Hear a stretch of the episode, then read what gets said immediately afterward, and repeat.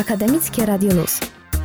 Włącz się na radioluz.pwr.edu.pl Dzień dobry, drogie słuchaczki, drodzy słuchacze, tu Michał Sołkowski. Jak przyjemnie spotkać się z Wami w piątek. Otwieramy magazyn Dzieje się. Newsy z Polskiego Naukowego Pola Bitwy z Pandemią przynosi niezawodnie Agnieszka Barbach. Dziś o respiratorze z opcją zdalnego sterowania przez internet czy aplikacji dla lekarzy, która oceni ryzyko ciężkiego przebiegu COVID-19 u pacjentów. Amatorzy dwóch kółek będą celebrować inaczej wrocławskie święto rowerzysty już w ten weekend, ale odpada opcja barwnej parady czy tłumnego pikniku. Jak ma wyglądać to święto porozmawiamy o tym z oficerem rowerowym. Piotrek Downar-Zapolski rzuci okiem na sobotnie odmrażanie kultury i reaktywację imprez. Zaprosi do Starego Klasztoru na wystawę portretów wrocławskich artystów. Opowie o rywalizacji Wrocław Guitar Top i o spadkobiercach B.B. Kinga. A że aktywność ma wiele twarzy, to mamy też coś dla tych, którzy dzięki pokonywaniu kilometrów dostają odpowiedni zastrzyk endorfin. Online zaczęła działać Akademia Biegowa Wrocław Marathon Team, która początkującym prezentuje treningi przygotowane przez fizjoterapeutów i wyznacza najprzyjemniejsze trasy do biegania po Wrocławiu. No to ruszamy od razu mocnym tempem.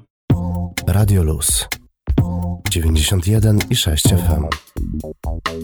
Go ahead. Agnieszka Barbach, zapraszam na newsy z polskiego pola bitwy z pandemią. Naukowcy z Wydziału Automatyki, Elektroniki i Informatyki Politechniki Śląskiej razem ze specjalistami z uczelni w Białymstoku, Katowicach i Warszawie skonstruowali RespiSafe, czyli prototyp respiratora z funkcją telemetrii to znaczy z możliwością zdalnego sterowania przez internet. Urządzenie jest dostosowane do pacjentów w różnym wieku i łatwe w użytkowaniu nawet w warunkach domowych. Pomysłodawcą projektu jest magister inżynier Leszek Kowalik. Odbyły się już pierwsze testy na fantomach w Centrum Symulacji Medycznej Śląskiego Uniwersytetu Medycznego w Katowicach i Zabrzu. RespiSafe umożliwia opiekę i monitorowanie jednocześnie wielu pacjentów oraz modyfikowanie ustawień i parametrów. Dzięki zdalnemu sterowaniu lekarz nie jest narażony w dużym stopniu na niebezpieczeństwo zarażenia od pacjenta. Drugą zaletą jest możliwość jednoczesnej opieki nad pacjentami znajdującymi się w szpitalu i w domu.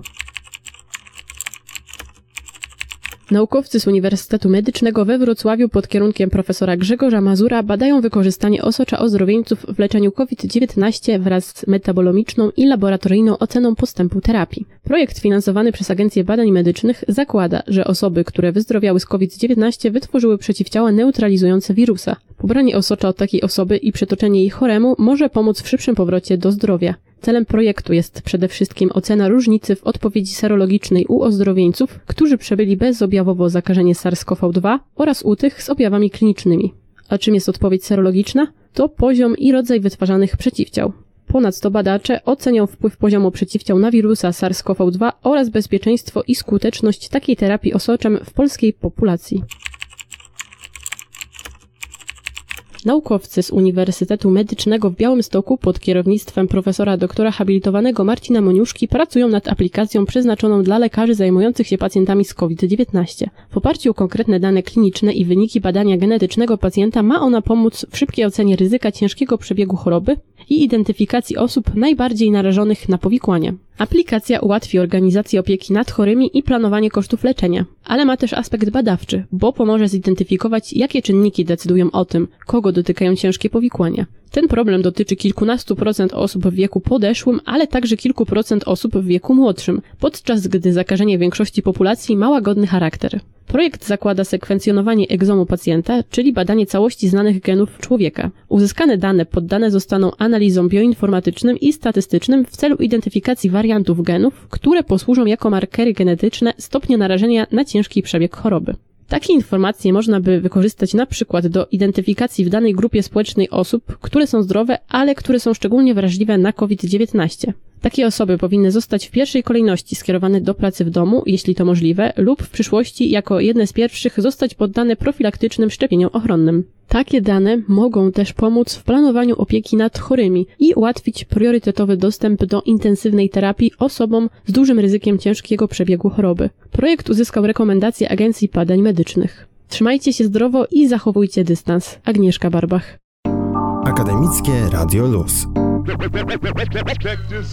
Obostrzenia poluzowane. Już możemy dokarmiać się w restauracjach. Od jutra przeżywać kulturalne uniesienia w kinach i teatrach. Możemy także stopniowo wracać do życia na pełnych obrotach i rozprostować kości. I temu ostatniemu służy Akademia Biegowa Wrocław Marathon Team, która daje szansę rozpoczęcia przygody z pokonywaniem kilometrów dla zdrowia. Punktem wyjścia do jej powstania była akcja związana z długimi dystansami, mówi Marcin Niszewski, rzecznik Młodzieżowego Centrum Sportu, które te akcje organizuje. Akademia Biegowa Wrocław Marathon Team to tak naprawdę trochę wirtualna wersja wieloletniego programu i ty możesz zostać maratończykiem. Jest to program przygotowany dla tych wszystkich tak naprawdę jak najbardziej początkujących, to znaczy dla e, osób, które po prostu stwierdziły, że chcą zacząć przygodę z bieganiem długodystansowym i zrobią to absolutnie od podstaw. Tak naprawdę wzięło się to stąd, że podczas e, pandemii koronawirusa, e, podczas izolacji bardzo wiele osób pozostając w domach zapragnęło jakiejś aktywności i oczywiście wiele osób zaczęło biegać tak jak wspomniałem po prostu od zera, od podstaw, bez żadnego doświadczenia. Dlatego serdecznie zapraszamy. To wszystko jest oczywiście bezpłatne. Zaczynamy publikować, zakładamy, publikujemy tę wspomnianą grupę na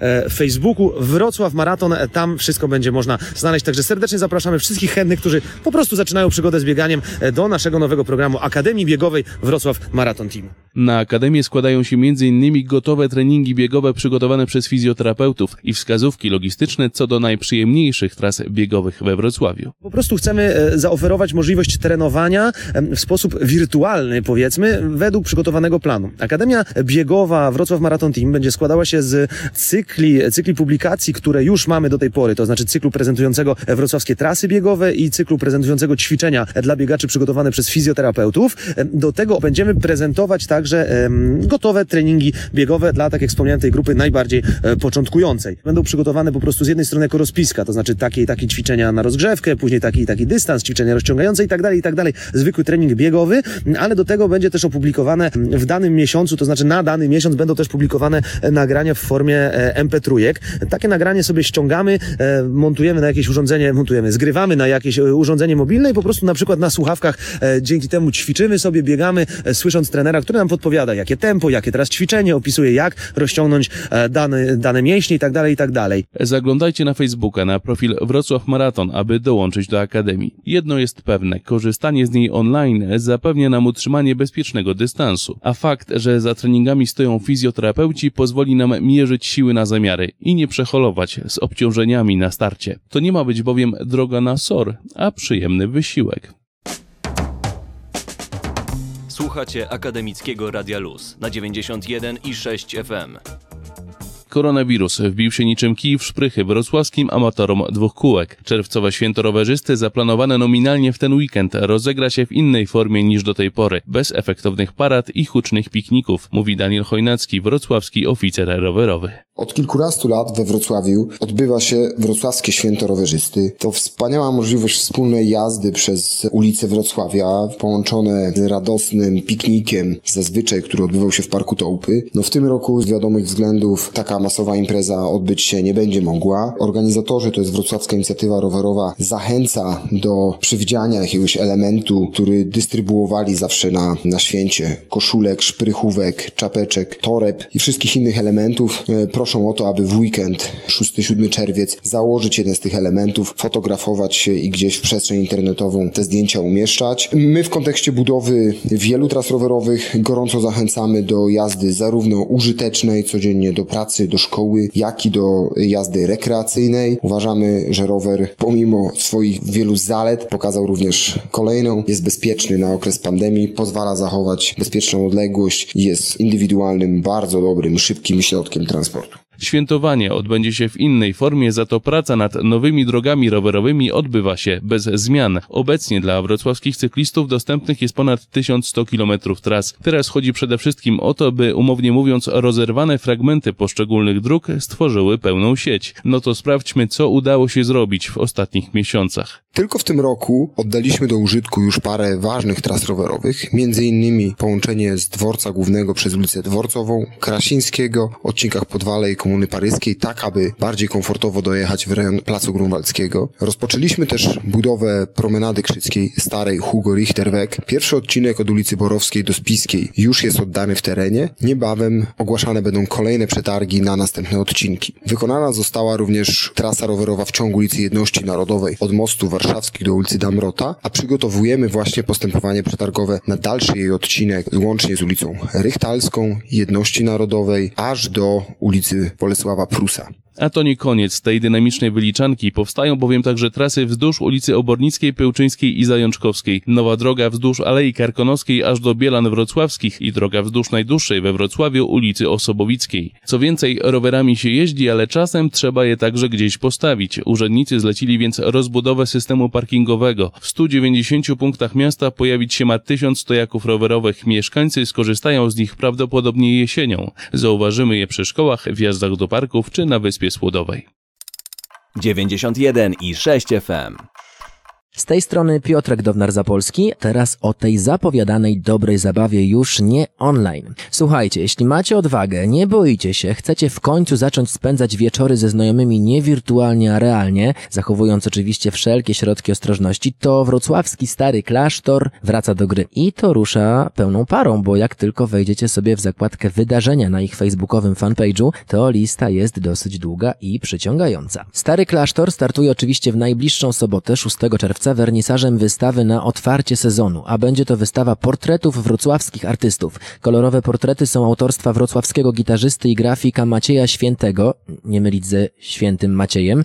Wraz z wernisażem organizatorzy spróbują również zagrać pierwsze po koronawirusowe jam session, a na portretach będziecie mogli znaleźć m.in. Luka, Lecha Janerkę, Natalię Grosiaka, także prezydenta Wrocławia Jacka Sotryka. Galeria będzie miała swoje miejsce w sali restauracyjnej, w sali gotyckiej oraz w zadaszonym letnim patio. Wstęp na wystawę jest wolny, ale będzie można przy wejściu zakupić sobie też voucher na przyszłe koncerty organizowane w Starym Klasztorze do wykorzystania do końca roku. Wernisaż już w najbliższą sobotę. A co dalej?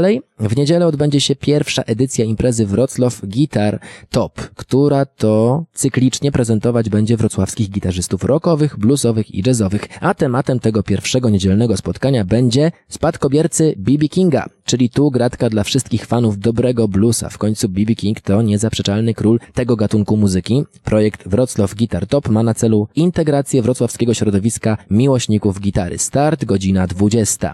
Jak przyzwyczaił nas już stary klasztor, wydarzenia tam odbywają się niezwykle często, właściwie codziennie, więc w każdym dniu tygodnia jest okazja do spędzania udanego wieczoru w centrum miasta w niezwykłej scenerii. Jeśli jeszcze tam nigdy nie byliście, to naprawdę warto i może teraz już jest taka okazja, żeby odwiedzić te przestrzenie starego wrocławskiego klasztoru. W poniedziałek koncert Olias, promujący debiutancki album pod tytułem Jasna. Ta młoda wokalistka i skrzypaczka zarazem ukończyła policealne studium jazzu w Warszawie i jak czytamy na jej pierwszym krążku, portugalskie słońce łączy z melancholią. Także w tej muzyce znajdziemy połączenie portugalskich sambowych klimatów ze spokojnym brzmieniem polskiego jazzu. Bardzo spokojna i przyjemna nuta, jak na poniedziałkowy wieczór na rozpoczęcie dobrego nowego tygodnia. Już słuchając tych aranżacji Olias we własnym fotelu przy blasku świec, można się zatopić w otchłań. Zdecydowanie odprężająca muzyka.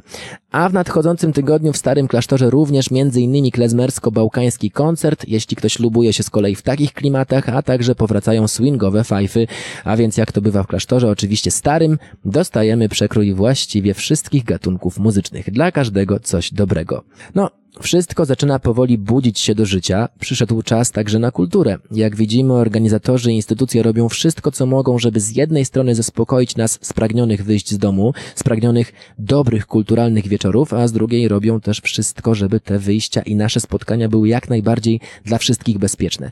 E, Trudne to zadanie, bo chwila nieuwagi może sprawić, że gdzieś znowu zapali się ognisko wirusowe, a tego nikt z nas by nie chciał. Więc bawmy się jak najbardziej, ale bawmy się bezpiecznie. Wytrzymaliśmy już tak długo w domach, odcięci od świata, odcięci od rodziny, przyjaciół, od naszych cotygodniowych tak zwanych wyjść na miasto, że naprawdę wydaje mi się, że nie ma co się rzucać od razu łapczywie na wszystko, tylko robić to stopniowo, i przede wszystkim z głową, nie zapominając o wszystkich środkach bezpieczeństwa, które nadal musimy przestrzegać. Pamiętajmy, żeby myśleć przede wszystkim o innych, zwłaszcza w tej sytuacji i o tym, że każdy z nas ma prawo do własnych wyborów i decyzji na temat swojego zachowania dotyczącego noszenia maseczek, zachowania odstępów, dezynfekcji itd. Więc jeśli ktoś nie chce stać blisko nas, czy chce nadal mieć na sobie maseczkę, to ma do tego pełne prawo. Czas płynie, jak widzimy, naprawdę bardzo szybko i na powrót do normalnej rzeczywistości naprawdę jeszcze przyjdzie czas. Akademickie Radio Luz.